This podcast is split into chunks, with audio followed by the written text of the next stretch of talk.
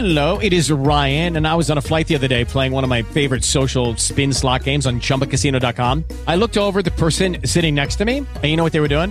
They were also playing Chumba Casino. Coincidence? I think not. Everybody's loving having fun with it. Chumba Casino is home to hundreds of casino style games that you can play for free anytime, anywhere, even at 30,000 feet. So sign up now at chumbacasino.com to claim your free welcome bonus. That's chumbacasino.com and live the Chumba life. No purchase necessary. VGW Group. Void were prohibited by law. See terms and conditions. 18 plus. Blog Talk Radio.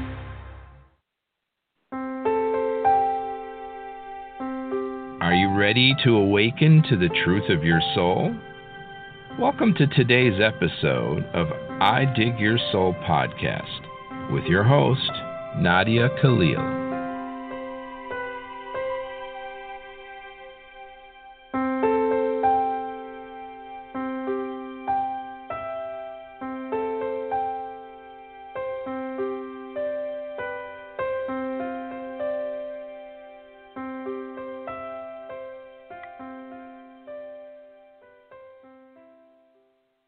Good morning, everybody, and welcome to today's show. Today is the 23rd of February, 2021. We are already on Tuesday. We're walking into this week. It is 5:30 in the morning here. Sometimes it's hard for me to believe I've been up for 2 hours and I'm probably ready for lunch right now. So it's kind of funny that sometimes I'll wake up so early cuz I get so excited to start my days that I love to start them when everyone else is asleep, and it gives me time to think and to write. And today's show, there's a lot to think about. There is so much behind not only overprotecting our children from what we faced in our childhoods, but it forces us to look at our own child, excuse me, our own childhood because think about what it takes in your mind. Let's say you don't have children. You don't have children. You're still a child of a family. And even though you don't have children, we all might think from time to time, well, if I have kids, I would never do that, whatever that is. So Maria asked the question as parents, most of the time, I think that we try to avoid what we believe as mistakes from our own parents. Please, can we talk one day about protecting our children? So, there is something we all thought about. We all have taken pains to do differently from how we were raised. But what we forget is that we were raised at a different time. So, how we were raised may be different for our children. So, now Maria writes in the chat Thank you, Nadia, for the show. Even when our parents taught us how to be strong in life, and today we are happy people, none of us have repeated some pattern from our parents, but in some way we became overprotective of our own children. I can see this is not fair in our children and in ourselves.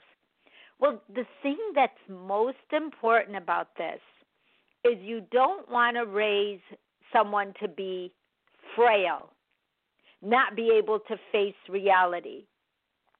All of our lessons prepare us to transition from a family, which is a safe unit, into a world which is unpredictable. But how do we do that because we don't want our kids to feel pain. We don't want them to hurt. We don't want them to fail. But we hurt. We felt pain. We failed. We can teach them those things just by prioritizing happiness. Are you happy with your decision? Are you happy that you tried that? If you run into a bump, if you think I can help you, come and ask. Because the most important thing we can do for any human being is not to take away the fight. They need to be able to struggle to mature. just facing and then overcoming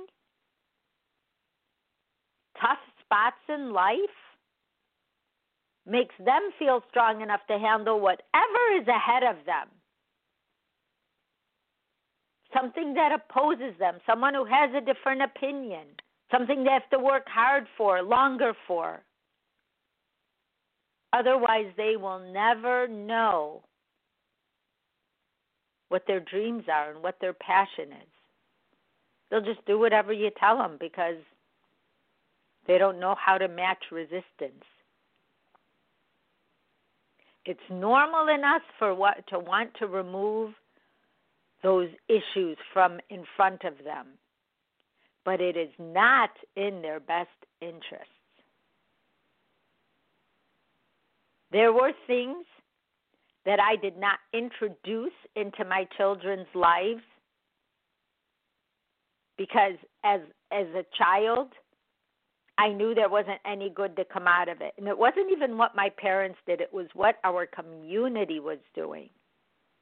The old Arabic Muslim community in Chicago watching each other, pretending they're perfect and nobody talking about reality.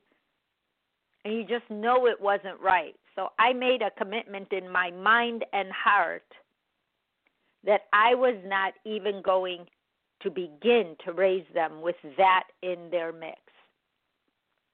And it happened naturally. It was just my intention for that to not happen, not because I didn't like the community. I loved and continue to love the community. What I didn't like was the added pressure that the community put on my life and my decision making because I was strong. I was strong enough to see that that wasn't working for me the byproducts of what the community wanted from each one of our lives was to shut up and conform, not make waves, not be seen, not be called by my first name, whatever it was. I just outgrew it at like 12 years old. So why would I take it with me and give it to my kids as an adult if I outgrew it? So fast forward, my kids never saw that. I ended up living in another state, about 2,500 miles away from where I grew up. They never saw the whole community thing. And then one day I went back and saw everybody in a big cluster, and I said, Gosh, did I do the right thing? Did I do the right thing by keeping my kids out of the mix of this community pressure? But then I asked myself questions like Did I teach them to be independent? Yes. Did I make them figure things out and then come to me? Yes. So, what did I really do? Did I just take away what my parents did? Well, I took away their involvement in our community. Will it be better overall in their lives or not? I don't know. I asked them. They told me that they're glad, but they don't know what it's like to have been there.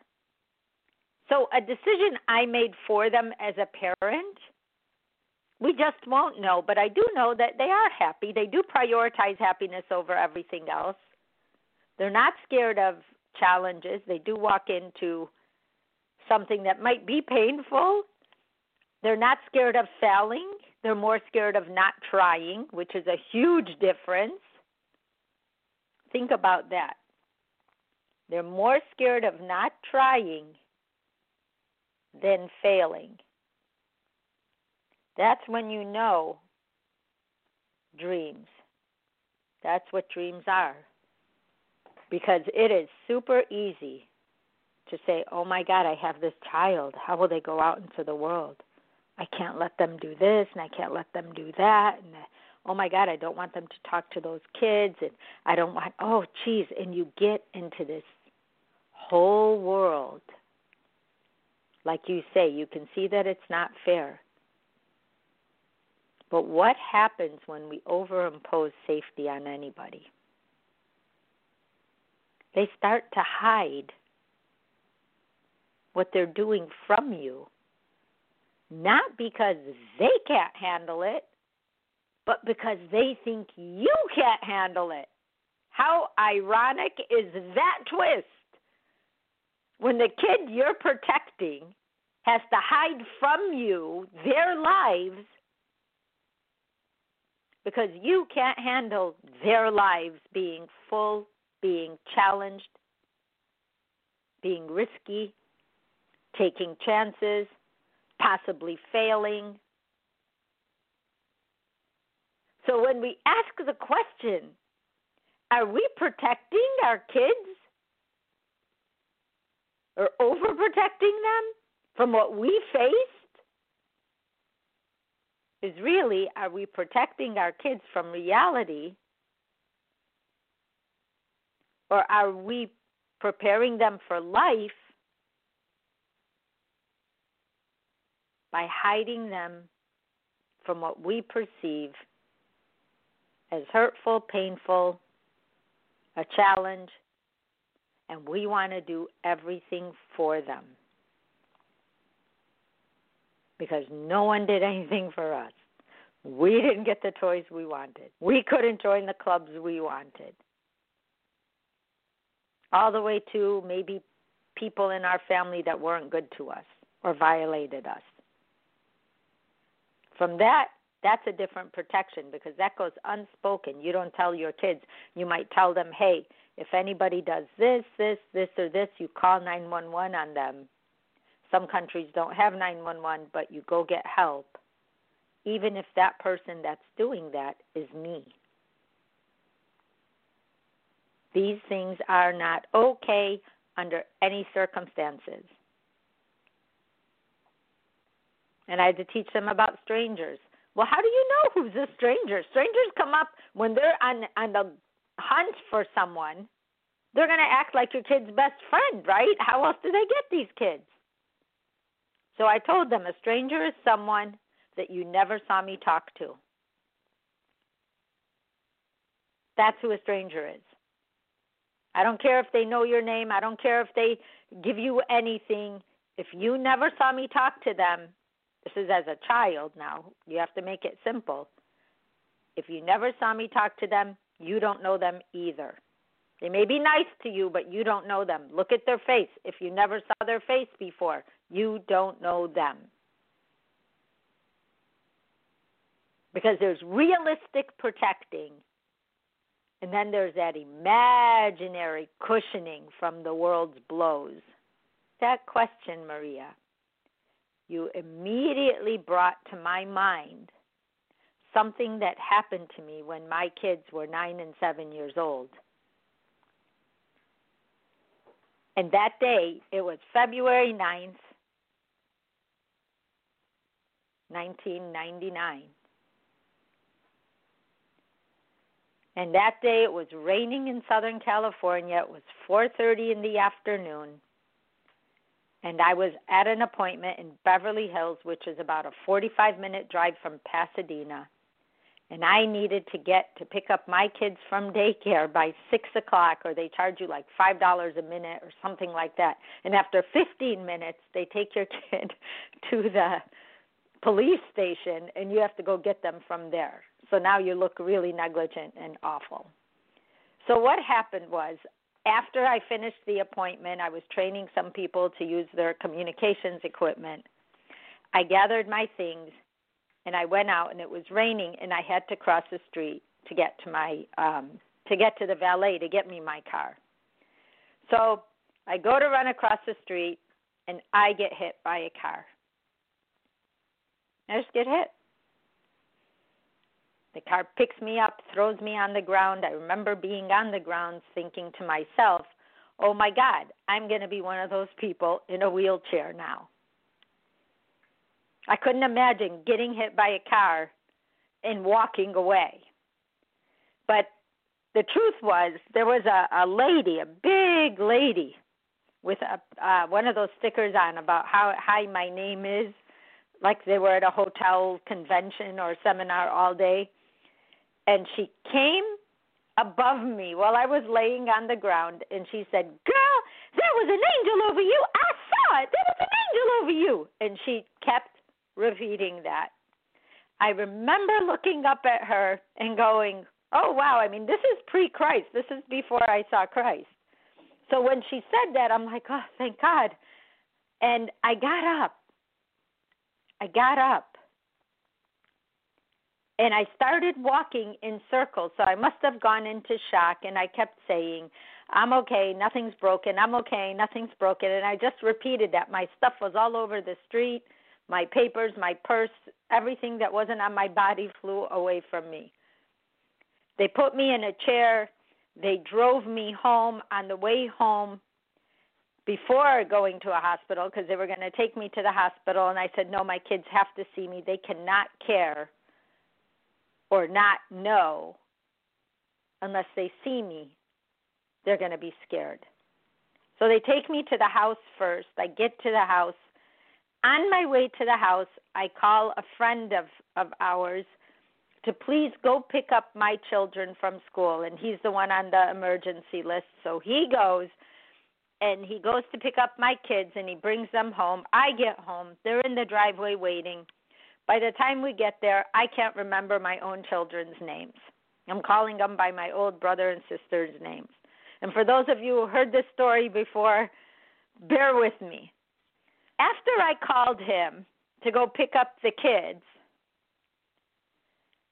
I started thinking, what if I died today? What did I teach my children? How will they live without me? I do everything for them. Everything. And my son's autistic. Who will who will take care of him? What did I teach him to do? And I had this fright that my kids were not ready to be in the world that we live in. And that day, before I even got home, I made a commitment to myself to get out of the way raising them. I made a commitment to teach them to be full functioning people. They're not my people. Like Khalil Gibran said, your children come through you, not from you. They come through you, not from you. You don't own them. And I was treating them like, these are my babies. Are you kidding?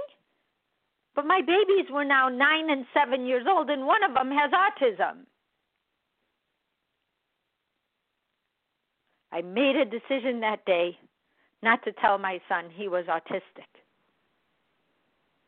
Because I thought if he thinks he's at a disadvantage, how is he going to make it? I looked at my daughter and I thought, what will her life be like if I don't give her strength, if I don't teach her strength, if I don't show her strength?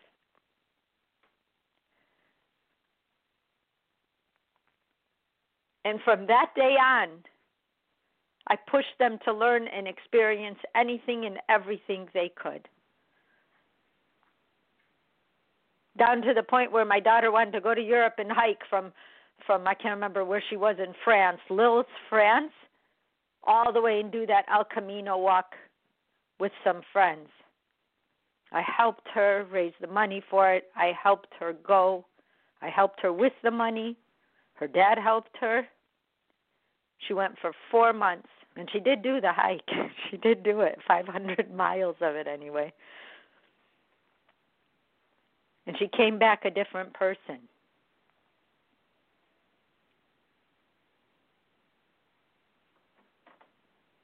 We have to give our kids life because that's what they're going to live without us. And we are not going to outlive our kids if things go naturally. If there's anything I would teach parents, and I had this talk with my kids a thousand times over, I need to be able to put you in the center of New York at the time. I was thinking that that was like my most you know, maybe busiest, weirdest place to put them and have them be able to navigate themselves. That was my big line. You need to be able to drop you in New York, and you need to be able to know what to do, where to go, how to take care of yourself. I needed them to be independent thinkers, not dependent on me thinkers. Because if I'm out of the mix, who do they have? Who's going to think for them? Who's going to do everything for them? Until now, even though my daughter's going to be 31, it turns out this Saturday, and my son is going to be 29 in June. Now I'm teaching them things that are fun to teach them, like cooking. My daughter's teaching me gardening, and you know, my son is like this critical, crazy thinker, and he's he's got a, a head on his shoulders that I can't even believe. And he thanks me for not babying him. But I was full on on my way to babying him. And my daughter. But I would not have prepared them. So I was both parents. I was that little protector. When I first got divorced and needed to drop them off at their dad's house, I used to sit in the car and cry prior to that accident. I would one gonna miss them, but two, I was gonna be like, how are they if I don't do this for them and that for them? Does their father know? He never really paid attention. I mean, how's he gonna know what to do? Well, they all figured it out without me. Another sign that they are not mine. I don't own them. My job is to prepare them. So if we can change the word protection to preparation, we can allow our kids to turn around and say, wow, once they have their own kids. That took a lot out of my parents to teach me that. Because the more we try to protect, that overprotection, the less our kids are going to share with us. And I guarantee you they're still going to do whatever it is you don't want them to do. They're just not going to tell you about it. They're going to rebel or they're going to succumb and always need someone to take care of them in place of you when you're not there. And it may shape their decisions into choosing people not that they may be in love with or love, but people who they feel will replace their parents because they don't have the skills to face challenge. If we are running anything with fear, doubt, worry, control, or guilt, we are not running it with pure love. We are running it with fear, doubt, worry, control, and guilt. It's funny, my parents taught us from the beginning. I mean, talk about the school of hard knocks. We lived in a crazy neighborhood where kids got beat up by other kids. And that was in the 60s, alive and well. I remember a kid coming, his name was Carl, and telling my brother he will protect him. I was in kindergarten and my brother was in first grade, being told he was going to be protected in that neighborhood. I went home one day. My mom forgot the door open to the house, believe it or not, and a dog came in, and she's super scared of dogs. And until we got home from school, my mom and my sister were locked in the bathroom with the front door open and the dog in the house. So, in the beginning, even though my parents tried to protect us, they couldn't control every circumstance. Nobody can. But what we can control is teaching people how to face challenge and preparing them for a world that we may not be in.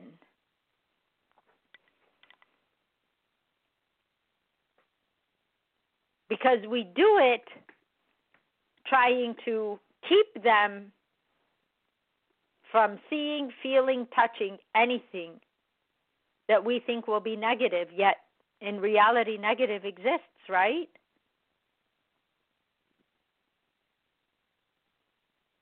We we embrace those things that, you know, if our kids don't know failure, they'll only know success. But if they have an opportunity and you talk to them about risks, about failing, about passing, about how they'll feel about it, about doing their best, trying, giving it a shot. You're going to build that emotional muscle that they need.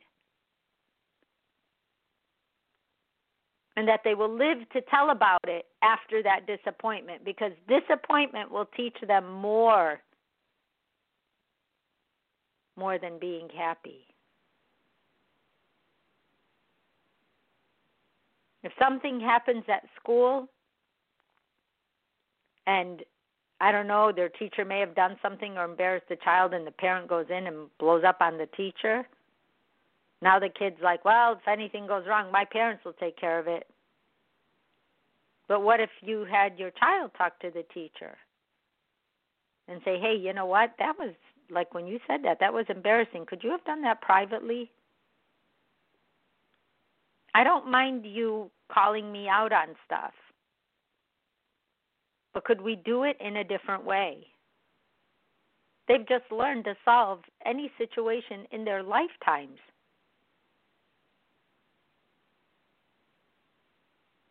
So, is it fair when you say you can see this is not fair, but yet we do it because of fear? Two different fears, right? Something that is not fair is done because of fear.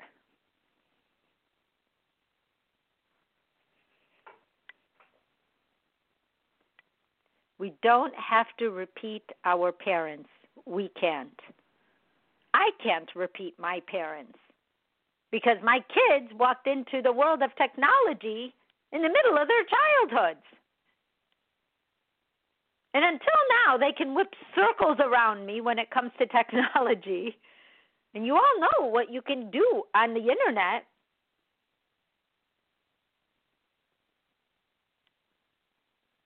We all know how much trouble someone can get in. We all know what can happen on Facebook before there was an Instagram and before there was a Twitter, even down to bullying. We all know that there's kids I know, my my sister's kids, my nieces and my nephews, who sleep with their phone in fear even while they are asleep, that they will mix a group text from the group of friends they're in. We don't even get that. But they do in a different way.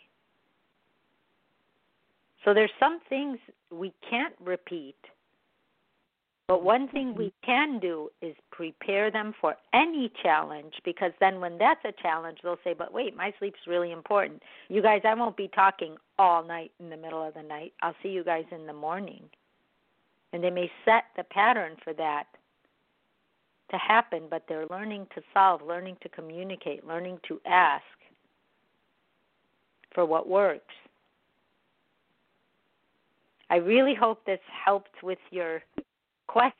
If not, let me know and we'll go into it a little bit further. Parenting has never been easy, even with repetition. So let's try to teach our children to be able to be people in the world that they live in. I love you guys, and I will see you tomorrow on Relationship Wednesday. Bye bye. You have been listening to today's daily dose of the I Dig Your Soul podcast. To learn more, visit www.nadiakhalil.com.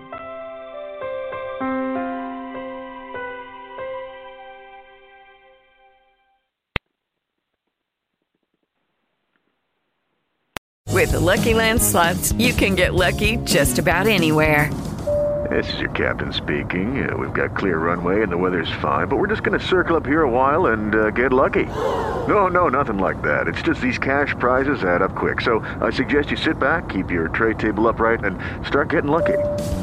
Play for free at LuckyLandSlots.com. Are you feeling lucky? No purchase necessary. Void where prohibited by law. 18 plus terms and conditions apply. See website for details.